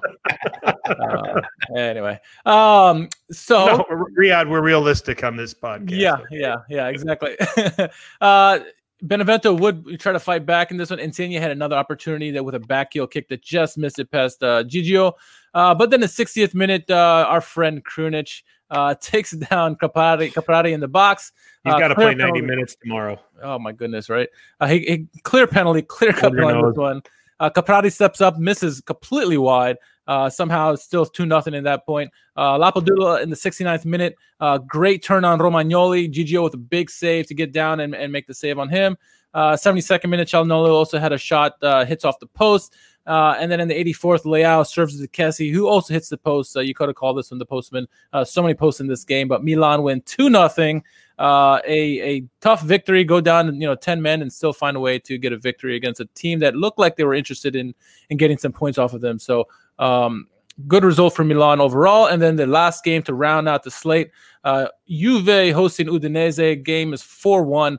Uh, Juve with early pressure through Ronaldo and, and Ramsey. Uh, Musso looked big and looked good early, but uh, the 31st minute, Ramsey with a great defensive play steals the ball right to Ronaldo, who does his thing, scores a great goal. Uh, goal of the week candidate there in the 31st minute. 49th minute, Udinese turnover, turnover, excuse me. Uh, Ronaldo finds Chiesa, who scores a goal far post, 2 nothing in the 49th minute. 57th minute, we thought we had a goal back. Stryger Larsen gets a great header, but it hits the crossbar and goes out. Uh, and then, and you know, to make matters worse, when you don't score, usually the opposition does. 69th minute, Samir uh, with a short pass to De Paul, very short. Bentancur steals it, finds Ronaldo. He scores on the breakaway. Uh, there were some opportunities by Ziegler. Uh, he hits a post in the 73rd. He did get a goal in the 90th minute, but uh, uh, Dybala in, stoppage time would get a goal. Uh, had a nice little breakaway, chipped it over the keeper. 4 1. Juve win. Nice big win against Udinese, gentlemen. Um, lots of goals this week. Lots of goals this weekend. Uh, the, like I said, the black and blue teams uh, scored bunches of goals. But I mean, just goals around the league. Uh, where do you want to start with this? Alex, go ahead. Alex, go ahead. Well, so um, I, I, think uh, it, it, goes without saying because uh, I, I, don't think there needs to be a whole lot of suspense with goals of the week. The Zaccagni bicycle might have been one of the goals of the season so far. No yeah. question. That was the goal. The way that there's no competition. The, the, other four that I really liked from the weekend, uh, you know, we, we've mentioned a few of these during the course of conversation. Um, I, I love Lukaku's goal. You know, one on one was just tremendous. The guy is so immense and strong. I actually thought that uh, despite the fact that Lautaro scored a hat trick, I-, I could even argue that Lukaku was the man of the match in that game. He was so impressive in that win over Crotone. Um, to give Milan some credit, the Leao curler I thought was beautiful. That was a top five goal this week, no question. You know, you'd mentioned Richard in the rundown that Zielinski had a couple of goals for Napoli. I, I thought the second one where he just embarrassed the defender in the box, beautiful, yeah. It, it, and the exclamation he put on that was awesome. Both his goals in that game were really nice, and then to Atalanta, the Pessina goal was awesome. So that, that's my top five this week. But number one with a bullet was Zaccagni, and it's not close. I agree with that. Uh, I'll do my top five next, Frank. Uh, honorable mention for me. Everyone's going to be surprised. Is Leao's honorable mention for me? Uh, mm-hmm. Ronaldo's first is my my also honorable mention. Uh, coming at number five for me, Lukaku with his pirouette. I really like that goal. Like Frank said, that's a man's goal there. Coming at number four, Zielinski's first goal, that power, that powerful shot he had. Uh, number three for me, is Zapata's second. The assist by Freuler, I just thought was out of this world. Beautiful backheel uh, assist to him. Uh, number two for me, Zielinski, that goal that you mentioned, uh, Zidane esque over Ceppitelli and beating the keeper. Great goal by Zielinski. And obviously, Zaccagni is hands down number one. That was just a beautiful goal from beginning to end. Yep. Um, I don't have any honorable mentions. Uh, number five, I'm going to go with Pessina's goal. Um, I thought that you know, the the pass from Ilicic was sublime. The finish from Pessina was great, and I think Pessina deserved a goal. Yeah. Um, you know, all of this controversy about Papu Gomez, and I mean, I think Pessina's given you a reason why Gomez is frozen out. I mean, you're seeing Ilicic come back to fitness, but you're seeing Matteo Pessina handling this role competently. Um, the comment that I made, the description I made when watching the game, I said Pessina's playing that role with more simplicity. You know, he's not taking as many risks as a Papu Gomez would take. You know, he's you know he's passing, he's helping his team keeping the ball, and then he's getting in some dangerous, trying to get in some dangerous positions. So good for him to see him finally get on the score sheet. Leao was number four for me. Um, Lukaku's man goal was number three for me. Uh, Zielinski's second uh, was number two, and then the Zaccagni goal was the the goal of the week. Uh, you know, for me, in my opinion, you know, just as far as the rest of the games, I just I have to keep making sure I have a pulse and I have to keep taking my temperature because I'm I'm living in a Serie A season where Mattia Destro is scoring goals. Yeah. Um, I'm not used to this. Yeah. Um, he did it again. Um, you know, just I mean, an absolute failure at Roma, failure at Milan. You know, seems to be finding some footing at Genoa. You know, and it looks like Ballardini has a mix of forwards that he can rotate between him, uh, Scamacca, and uh. Um, Yeah. The Atalanta, I, I Sassuolo were just so unbelievably stretched. I watched that game. I could not believe. I mean, Atalanta should have had even more than five. Yes, I mean, it was just it was it was it was shocking uh, to see from Sassuolo. This looked like Um, last year's Atalanta. This is what it looked like. It was great performance by them. Yep, Ilicic Uh, is pulling strings left and right. yep. And then you know Juve to see you know Ronaldo score two non penalties. Uh, you know, was was was good to see there, and they were actually decent goals. They weren't even. They I think were, he had the yeah. one that was. A, they weren't even tap ins or anything. No, they're that. good So- shots. Yeah. you know so so that kind of any any haters uh they're kind of shushed so i mean it was a great great way to see serie a come back there were 33 goals uh you know fiorentina and bologna didn't get the memo um they're still they're still in siesta uh hopefully they come back and and try and do something this week we'll see Uh. so um but but that's uh yeah that's a wrap on this week so Yeah. Big game looming on the horizon tomorrow. Yep, Milan and Juve. Let's get into that first and let's preview that game, gentlemen. Some concerns and scares that this game could get called off.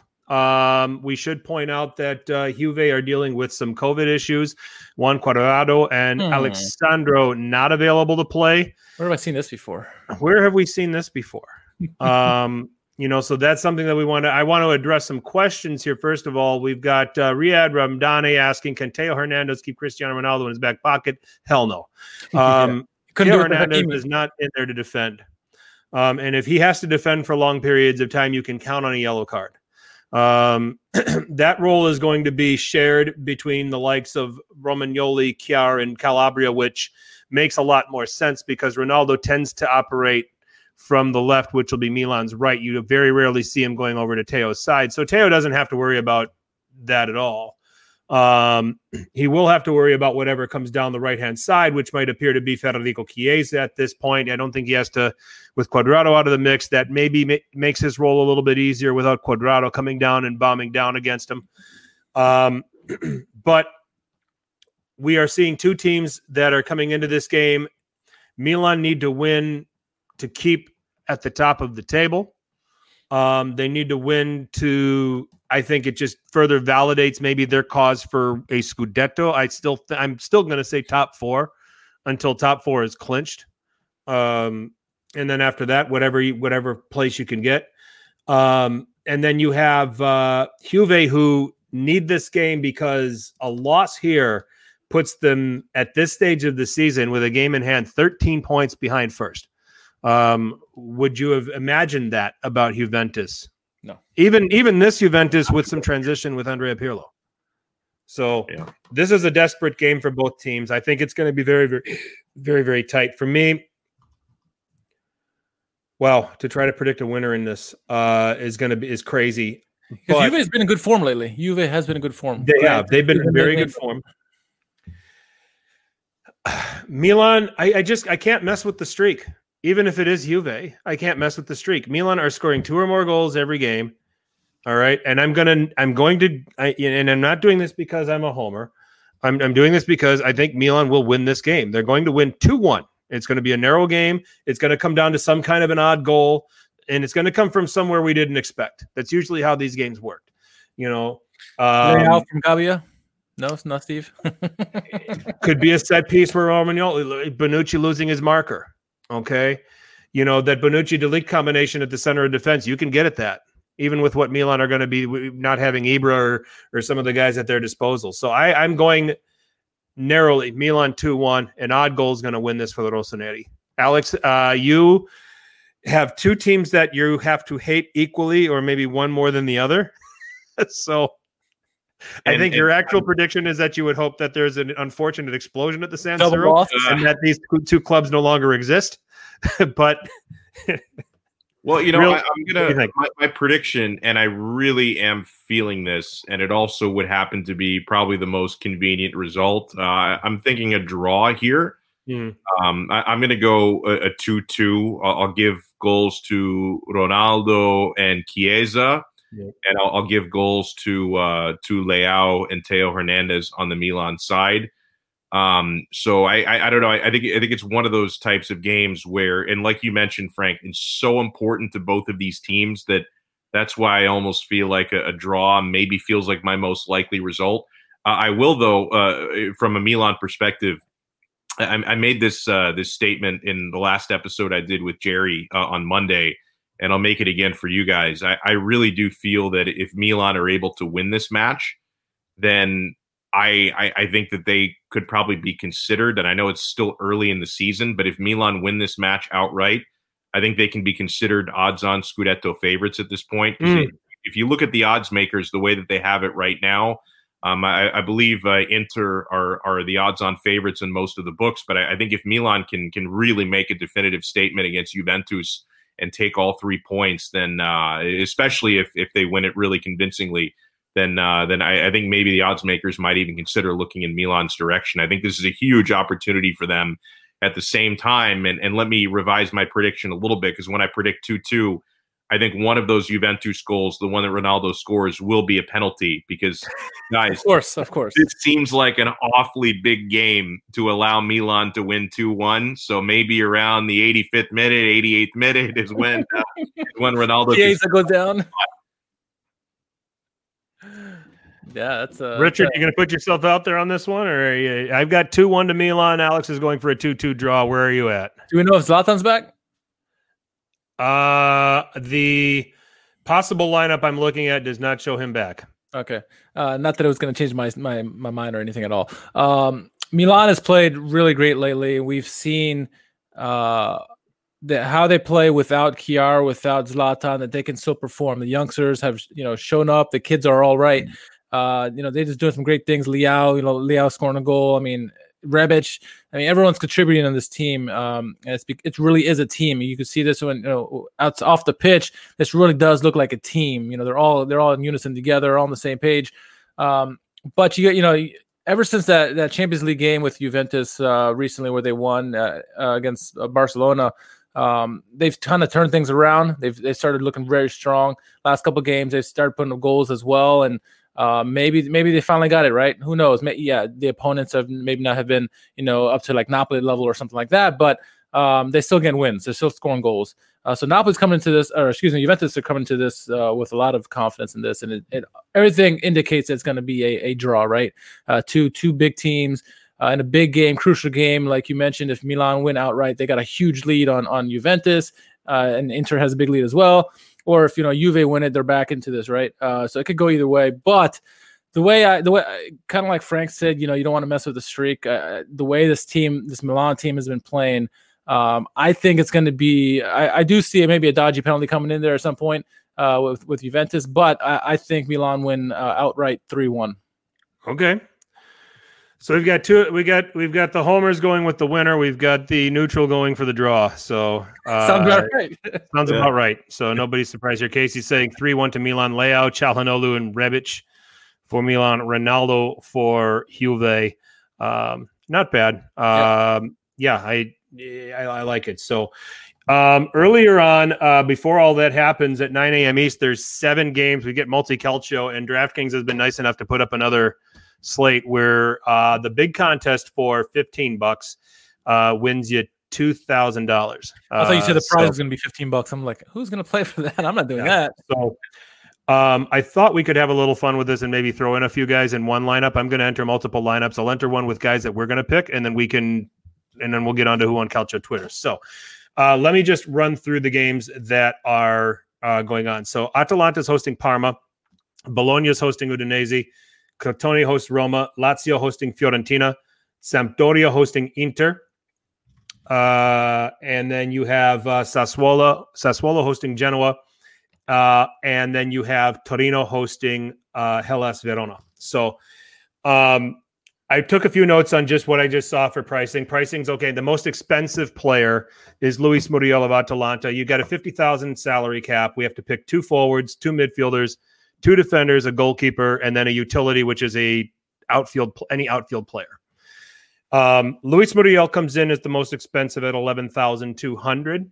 Um, the assumption is that he'll start since Duvan Zapata started and played most of Sunday, you know, and you would expect Gasperini to rotate. Now, Atalanta is also the biggest favorites playing a Parma team that can't defend. So that's the good news. The bad news is is that they're ridiculously expensive. And to further compound this, the warning that I would give you if you are interested in loading up on two or three Atalanta players is that Gasperini is one of those guys that will substitute just about anybody. The last time we had a Serie A slate, Josip Ilicic was an amazing play, was off to a good start, and Gasperini yanked him at halftime. So, uh, killed everything I had because I had him in every lineup I played. Um, so that's uh, that's the thing that you have to worry about with Atalanta. Buyer beware. But when you look at the Atalanta players, they're all expensive, as if they're going to blow away Parma, which they should. Muriel's 11 2. Ilicic is 9,300. The interesting thing is, is Duvan Zapata is horribly mispriced. He's only 7,900. Yeah. So if he starts, I think you have to lock him up. You have to lock and load, and you've got to play him. All right. But I'm going under the assumption that Muriel starts. I can't play him at that price, even though he's so efficient. I'll give you some other players and some other prices right now. Ciro Immobile is questionable for the game at home against Fiorentina, but he is 10,000 by comparison against the Fiorentina team that has gotten a, gotten clean sheets in the last two games, okay, including Juventus, but he Immobile has scored 6 goals in his last 4 games, which I'm sure Jerry has told you plenty, Alex, that he's he's starting to get among the goals. So Yeah. that's that's where I would look at, you know, that's where I would probably start by looking at it forward. Now, um, the safest play if you're going to play in a 50-50 contest or a double up, and these are contests that you're putting in five bucks trying to win 10 bucks, and all you got to do is beat half the field. Okay, that you're that you're entered with. For me, the safest play if you're going to play DraftKings tomorrow morning is Domenico Berardi of Sassuolo. He's 10,400, but he's going to play a Genoa team that is going to have absolutely no interest in having the ball. They're going to do a lot of defending, and it's going to be a game where Berardi is going to rack up crosses, shots, and he's going to create a lot of chances. Okay, whether those chances go in or that sort of thing is is another story. So, Domenico Berardi is somebody that you would probably want to play safely if you're doing some of those cash games. Um, and I would even say you could probably play him in tournaments because I think a lot of people are going to play Atalanta guys or another team that's very that's in a very good spot is this Roma team that plays the Crotone team that Inter sco- just scored six on.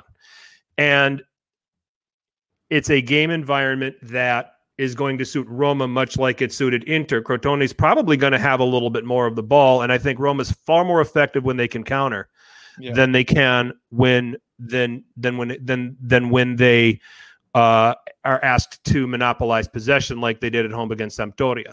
So, based on that, here's Roma. I mean, and the pricing's pretty affordable. Edin Dzeko, their leading scorer, is 8,700.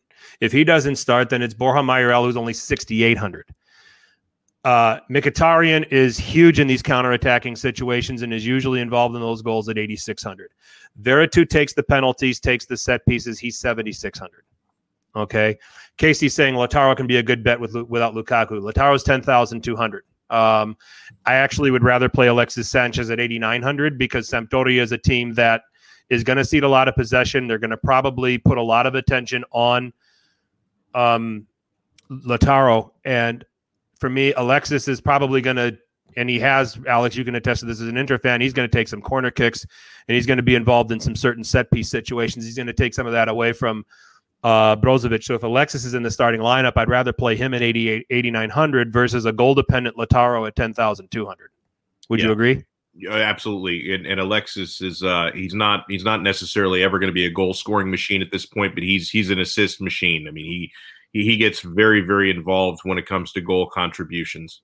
Okay, so if you're going to play cash, guys that are safe, Berardi, Alexis Sanchez if he starts, uh, Veretout at 7600 is at a discount. Um, values. Nicola Barella is stupid cheap at 4,500 in a game where Inter is going to dominate possession and he is going to be around the penalty area a lot uh, and should be able to pay that off with shots, drawing some fouls, and Barella could even get an assist in open play. Um, you mentioned Matteo Darmian, possibly starting a left wing back. He's only 4,000. Mm. So I think that he, if he starts, he's another absolute value that you play. So the Inter guys ha- are going to have a little bit of value with rotation and with Lukaku not like likely not playing, and they're going to rack up a lot of these statistics because they're going to have a possession superiority over Sampdoria. It's not going to suit what they want to do in terms of game flow, but the crosses and the shots and the chances are going to be there. You kind of get what I'm saying. But when I look at this, I'm of the opinion that we if we're gonna if we're gonna build a city, A sit down lineup, I think we stack Roma out of all of these. What do you think? Yeah, I agree with that. Okay. Do we start with Dzeko at 8700? Now, I'm gonna also gonna I'm also gonna give a caveat here. This is based on what the lineups are actually are tomorrow morning. So take what I'm saying as guidelines, but I may not play anything I say here because the lineups could totally change. And are you asking me because you're going to give me half of the winnings if you if we win? We'll figure something out. so, we'll figure something out. So, all right. So Roma against Crotone. All right, Dzeko. Uh, he did pick up a minor muscular problem. Uh, could initially be rested Wednesday against uh, against Crotone, so that's good news. So let's take let's take Dzeko out of there. I say Borja Mayoral at at sixty eight hundred makes our lineup. What do you think, guys? I like it. I like okay. It. So Mayoral at forward. And then do we stack him with do we stack him with Veretout for the free kicks and the possible penalty uh, opportunity? Or do we stack him at 7,600 or do we stack him with um, Mkhitaryan at 8,600? knowing that if the lineups come out tomorrow, Mkhitaryan doesn't start, Veretout does, we can always we can always go down and save the thousand bucks. If Mkhitaryan starts, yeah, I think he should be in there. Mickey, yeah, Mickey. Okay, so we're gonna go Bar- Mayoral and Mickey um, in our midfield, and let's look at Roma's defenders to see what our wingbacks look like. Pass. Adriano saying Adriano saying Veretout. We don't need the center backs, but the full the the wingbacks qualify as um, the wingbacks qualify as defenders. Bruno Peres at 5,800. All right. Okay, and let's do this. Let, us do this for the other defender. We're going to play Darmian. Okay, at okay. four thousand. Uh, all right, so we have Mayoral, Mkhitaryan, Bruno Peres, and Darmian. We have an average of sixty two hundred to spend. An average of sixty two hundred to spend on four more spots. Another place we can save. We can save at goalkeeper. Now, this is a huge risk and it's just a deep tournament play and it's not what we're going to do on our lineup but emil Audero at 3900 might be a very very good play yeah. um, against an inter that's not going to have lukaku but is still going to shoot a lot um, i don't think i i don't think yeah. i have the stomach for this build to do that we can get to Silvestri at 4,600 if we think Torino was a fluke. Done. Do it. Or do we do S- Musso at Yeah. 4,700 at, ho- against Bologna? Oh, I'm thinking, that is tough. God, I'm thinking Silvestri. Yeah, I did too because they're so haphazard. Torino is. I think the win bonus is there too for Verona. I think they beat Torino tomorrow. So we want to we want to take advantage of this. That gets us to 67.33 on average for a forward, a midfielder, and a utility. Um, if we spent up on Muriel, and let's just throw him in the in the uh, utility for that leaves us at 4,500 a player. So So yeah, that, Eder. So we got Eder, right? that makes, that makes it tough. Um, all right, so we go to Sassuolo, and if we throw, let's throw Boga. Musso all day. Bologna has no attack, but that concerns me, Casey. If Bologna has no attack, Right. you know, because if they score one and Musso doesn't get any saves, that's a negative number for us. Um, Berardi is 10 4. If we put him in for the safety, that gives us an average of 4,900. Jeremy Boga is 4,900 as well. Yes. Yeah. Sure. not. Okay. All right. All right. So here's what we'll do, and we're going to do this. We're going to partially do this in honor of uh, having uh, uh, Alex as our guest. Okay, that we that we get some inter players in there. All right. So now we're left with 4,900, and let's get all the way down here for a utility. Bobby Gags is 4,900. Bobby Gags is more expensive than Nicola Barella. Now that doesn't make the slightest bit of sense. I mean, I, I expect I, I expect Bobby Gags to start in this match for what that's worth, but uh, the same price as Barella, uh, I don't get that. Okay, I'd rather have the Bar- Barella and the four hundred dollar savings. Yeah. uh, and the four hundred dollars to play with if these lineups change. Okay, so here's our lineup. Okay, our forwards are Mayoral and Domenico Berardi. Midfielders are Mkhitaryan and Jeremy Boga. Defenders are Bruno Peres and Mattia Dar- uh, Matteo Darmian. Goalkeeper is Silvestri, and our utility player is Barella.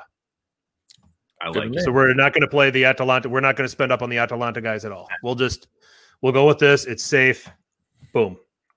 And I won't play with this. If if any of this changes and none of these guys are starting, I'll message you guys in the morning, and we'll we'll do that. So other players, other players that you guys could probably take a look at if you're going to play this. Like I said, Lautaro's in a good spot at ten thousand two hundred, but Alexis Sanchez at eighty nine hundred for a better floor of points makes more sense. Um, Atalanta's really really expensive, um, but you know Muriel's eleven two and is probably going to be the starting striker. Ilicic is ninety three hundred, but Malinovskyi's in there at ninety four. I didn't check Pacina's price. I'm not expecting him to start. Um, and uh, the value plays at forward. Uh, Quagliarella is 6,700 if you think Sampdoria catch Inter on the break. Um, Scamacca should start for Genoa uh, at 6,300, and Sassuolo is not the most airtight defense, as evidenced from their effort against Atalanta. Um, if you really, really need a savings, um, for Hellas Verona, Salcedo is 3,500. Um, you know, and doesn't need a whole lot to get you to get you to where you need to be. Uh, midfield values we talked about Var- Varela at 4,500, Boga at 4,900. We like um, Yann Karamoh for Parma is 3,500. Uh, and again, against an Atalanta that doesn't defend well, and he could possibly get involved and Yeah. pump some shots. Now, defender, we went with uh, Bruno Peres and Matteo Darmian. We mentioned Darmian is a very good value. Other plays, uh, Faraoni for Verona at 4,500 is in really good form right now. yeah, yeah. Um, uh, Wilfried Singo, if he gets the start for Torino, is only 41. If you want to spend up, uh, Domenico Criscito for Genoa at 5,600 should be taking a lot of their free kicks, takes Genoa's penalties. It's worth a stab. Uh, and then goalkeeper, I think our favorite plays are Juan Musso, 4,700. Silvestri 4600 and then if you're really really frisky if you think uh, Inter's going to struggle uh Audero is only 3900 against an Inter that's probably not going to have Lukaku. So that's another way you could probably go. Um I'm not recommending it but um if you want uh, the the the there's so many goals scored in City I it's really really hard to pay for a high price goalkeeper. It's right. You know, because at that point you're ex- you're hoping he gets a win, you're hoping he gets a clean sheet, and that's what's going to have to pay off his his salary. So, but that's our team. We've got um, Mayoral, Berardi, uh, Boga. Um, help me out, guys. Who else do we? think? You guys Mkhitaryan. Mkhitaryan. Mkhitaryan, thank you. Um, Peres, Bruno Peres, uh, Darmian, uh, Silvestri, Silvestri. and then Barella. So throwing in a little interstack in Alex's honor. We're going to Thank say that the goals, they're going to have so much possession and bombing forward that the cheap Inter guys could pay off, could stand to pay off better than than than Lautaro could. So now to make think- amends, not to make amends, Alex, you need to go out and buy Powerball, Mega and Mega Ball, oh, Mega Millions and Powerball tickets for us, and then we can split split all the winnings. You know, so I'd Yep. probably have better luck with that than on my sports bets. I, I need to start doing more of this DraftKings because I, I I get just ruined every Yeah. Single week on on my Serie A uh, bets lately. So I may need to look to other avenues. Yeah. So that is our lineup. It is a risky one because we're not playing any Atalanta guys who are in an unbelievable spot against Parma, who should score a lot. You know, who might end up scoring three goals without breaking a sweat. Like It's just the, the volatility of a midweek game and Gasperini getting really crazy with his substitutions. Yeah. um, that's that scare me. I think that the Roma situation's a little bit more solid against a team that leaks just as many goals and are cheaper. You can fit them. So okay, so that's the that's the DraftKings stuff. Uh, that is the preview of this week and, and the Milan Juventus stuff. Let's get on with it, guys. This is what everybody really comes here for.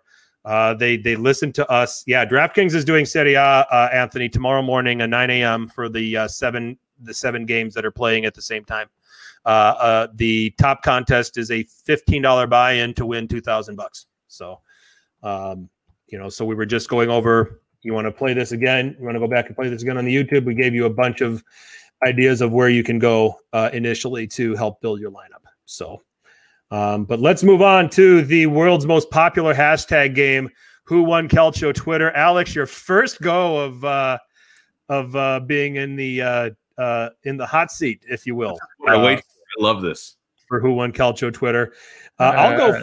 I'll go first with uh, the one that I nominated here. This came from a betting site, Bovada, uh, at Bovada official. The little boy in red grew up and became soccer star Cristiano Ronaldo. uh, well played here. Uh, just it looks like some sort of little martial arts, and just one kick and down he goes. Oh, that's awesome. oh, that's awesome. All right. I, love it. I got the next one. Next one comes in from uh, Paris Snitch, an Inter Inter fan. Uh, says this picture is Radu and Handanovic both attempting a save. Radu just standing there. oh, nicely done. Excellent stuff. All right, so we move on. Uh, this is from our friend Uncle Sharma at R Sharms EZ. This is a guy that has uh, gotten it close to the cup and hasn't been able to knock it in yet. Um, maybe this is the one. I didn't know Skriniar used to play at PSG with Dino and Poch.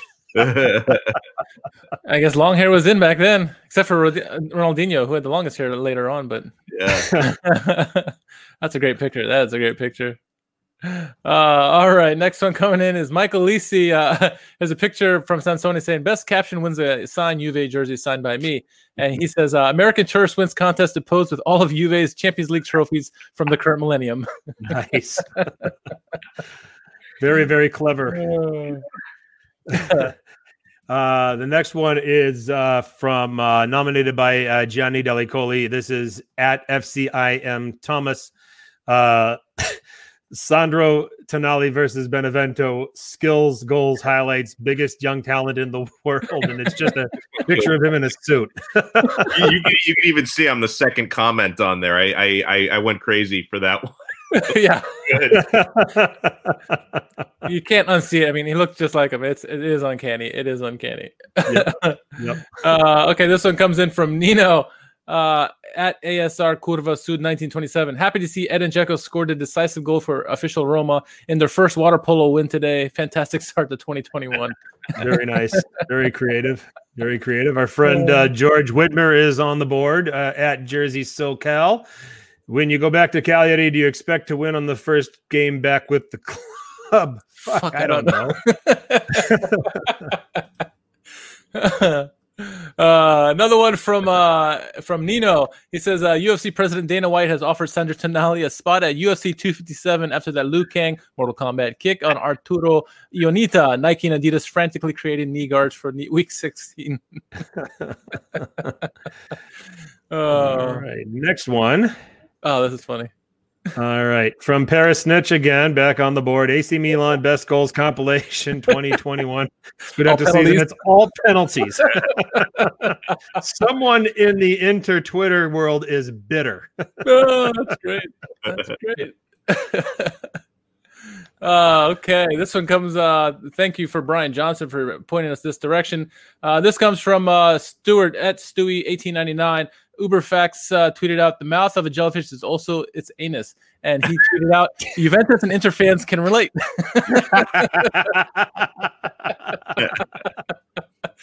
oh, that's good. well played. Well played. All right. Uh, our friend Nima uh, from the Italian football podcast at Nima Tavrud, uh, fan base streaming of Papu Gomez. They reheat a serving of Eder, elite trolling. You know, this Uh, doesn't make me laugh as much as it makes me cry. yeah, yeah, yeah. well, why, why don't we just stick with with Nima? Uh, His next one is uh, why just Eder go for Graziano Pellè, Giaccherini, and let Antonio Conte reunite the band? I mean, after Art- Arturo Vidal and Kolarov, they worked out so well. What could possibly go wrong?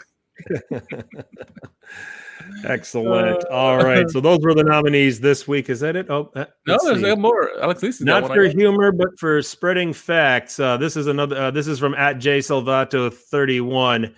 Uh, here to remind you, salty ass Inter, Juve, Roma, and Napoli fans at Milan have conceded the most penalties by far. Super Gigio just saves our asses. Uh, okay. We've Uh, we- oh, there's actually one really conceded 14 penalties this season. Oh yeah, that's probably I guess. Uh, there's one last one. Uh, this one comes uh, courtesy uh, Fede Nerazzurra uh, is the one pointed our direction, but this actually comes from PSG, uh, and it's uh, PSG contact Inter for Eriksen to say they are not interested in him. So, Uh, That's in the right up there with the one. That's right up there with the one with the Roma fan that said Lazio was interested in Mustafi, and now uh, uh, medical staff. medical staff is out there to check the mental health of the of the front office. oh my! All right, so we got to pick one out of those, huh? Yeah, Let's yeah. see here. Whew, those are tough ones. Uh, Alex, you do the honors. Well, okay, I, I'm gonna go with the one that it didn't make me laugh the hardest today, only because I saw it yesterday already. right? I thought uh, Michael Lisi's tweet with the caption of Weston McKennie, you know, the imaginary trophy, all the uh, the American Yes, tour, yes, all yes. the, all the Juventus trophies, Champions League trophies. That that that one to me, uh, it, it's it, it was the perfect caption for that photo. that was a good one. That was a good one. Yeah. uh, these are tough. These are tough. That's a good one. I'll, I'll uh, it's it's definitely a finalist. Um, I think the uh, the Bovada one at the very beginning is in there. Yeah, Um, yeah, the Cristiano Ronaldo one where he falls down. yep. that was good too. Uh, Um, I think that's in there, and then uh, I think Paris, I like Paris Snitches. Well, what, both of his really the the uh, the Milan uh, compilation of penalty kicks, and then uh, that was good, and also the uh, Handanovic and uh, Radu attempting to make a save. Yeah. I'm gonna go with the, I'm gonna go with the penalty kicks. You're gonna go with the penalty kick video. yeah, Uh, yeah, I'm gonna go with the okay. Penalty kicks. I, I'm with Alex. I like the I, I, I I like the shade being thrown at Juve uh, fans here with that with that caption. I, I got to go with Lacey. I got to give Okay. Lacey. I got to give Lacey a win here. Yeah. There it Yeah. is. There's the winner. All right. So let's just I'll uh I'll go ahead and uh send uh Lacey the congratulations here. It's too bad he's not in the chat to listen to this. Um let's see. Uh Casey, thank you for the kind words by the way. Very nice of thank you. Thank you. Thank you very Um, much. And uh, with that, we're going to put a bow on this edition of Serie Sit Down, shameless plug time, and we're going to give the floor to our guest, Alex. Oh, thank you so much. Well, I mean, for, for those listening to this, uh, you'd probably be a fan of uh, of one of my side hustles, and that's the Calcio Connection podcast. Maybe some of you listen already, and I thank you if you do. If you haven't, um, you know, Jerry Mancini and I host a Serie A related pod. We do cover all the teams. We focus heavily on the clubs we support, Inter and Lazio, but we do squeeze in plenty of talk about the other clubs. We we've even given Milan some some love this season with the way that they've been playing. So, Calcio Connection podcast. You can find us on every platform you get your pods. You can find us on Twitter at CalcioConPod. And I also encourage you guys, as Frank mentioned in my introduction at the start of the show, I do a daily sports talk show focusing more on American sports. Do mix in some soccer and some calcio talk occasionally. Frank Crivello joins me frequently. He's going to be on uh, this Friday, I think around 3:45 p.m. I got to get Richard on as well, especially since all the American soccer heads they they, they want to talk about uh, you know somebody like Weston McKennie who was in Bundesliga before. So I, yep. I do want to get you on to talk about his time at Schalke. Done. Uh, on uh, onsideradio.com and you can also listen on a couple of apps the radio uh, fm app or the mytuner radio app just search for onside radio and I, I, host a show every afternoon from 3 until 6 p.m eastern and the podcasts are all over the place you can catch up on all that so i I'd really appreciate if you support it. For those of you in here who are also fans at Ameri- of American sports, oh, Jerry Mancini is in the chat now, trash talking me. Uh, you know, Jerry joins me occasionally as well. So yeah, make sure you check it out, onsideradio.com. Yep. Uh, that's Richard? awesome. Yes. Uh, well, as always, thank you, Alex, for joining us tonight. Uh, it's a pleasure to finally get you on here on our on our show. Uh, so thank you again. Uh, you can follow me at r underscore k h a r m a n. Right there. Uh, anywhere, Twitter, Instagram, whatever. Uh, also follow our YouTube page. Uh, we pull out, we try to put some uh, videos, some clips out there as well to keep you entertained. So uh, let us know how we're doing and stuff like that. Uh, Jerry, we see you there. Uh, and yeah, thank you very much. Um, and Jerry, we talked about how he's asking if this is my bed. This is my bed. Actually, I'm sitting in my bed talking to you guys.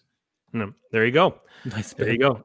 Uh, uh, Jerry, we just all we did was talk about how insufferable uh, insufferable you would be if uh, Lazio ever won a Scudetto. So and how Lazio are the most hated team in Serie A. Yeah, uh, you're you're you're you're you're vilify you're you're you're turning Lazio into the villains of the league. Like I actually enjoy Juve people now. so Lazio will never win one. Lovely. All right, I and if I can ever get my finger, there we go. At go. FPC underscore 21 on Twitter. Um, as uh, Alex mentioned, uh, do check out his uh, uh, show, Man of the Match. It's at Onside Radio. Um, and uh, it's onsideradio.com, correct? Yes, onsideradio.com. Yep, I'll be uh, uh, I'll I'll be chatting it up with Alex on Friday, three forty five Eastern. Uh, so definitely looking forward to that. Always a it, it, that that's fifteen minutes that goes by fast. Uh, you won't really believe it. It really does. So, um, Serie Sit Down. Uh, we have our own channel on Apple Podcasts and SoundCloud. We're also on Stitcher, Spotify, iHeartRadio, wherever there are podcasts. There is Serie Sit Down. Um, you can also find us on Twitter at Serie Sit Down on there, at Serie Sit Down on Instagram. Find us on our Facebook page. We were live for the first time on Twitter and on Facebook. Richard just continues to find these, you know, technological advances. I do none of this. I just come up here and talk. Yeah. Um, so, uh, so thanks to him for continuing to. Thanks to you, Richard, for continuing to do that and and and and, and branching us out, if you will. Um, if you uh, checked us out here on the YouTube channel, please subscribe and drop a like if you've done so for the first time. It helps us out immediate, immeasurably, um, and we really appreciate it. Chat, you guys are awesome as always. Thank you so much. Um, uh, appreciate all of your efforts, your questions, your comments uh, uh, helped make for the great talking points. So, um, with that in mind, uh, that is it for Al and Alex. We're going to have you on again. I appreciate it. I'm counting on it. Sounds good. Sounds good. Uh, and uh, well done, guys. And looking forward to the games tomorrow. Looking forward to getting together with you guys around this time next Tuesday night. Uh, for Alex, for Richard, I'm Frank. And as always, make sure you tell your paisans about us. Ciao.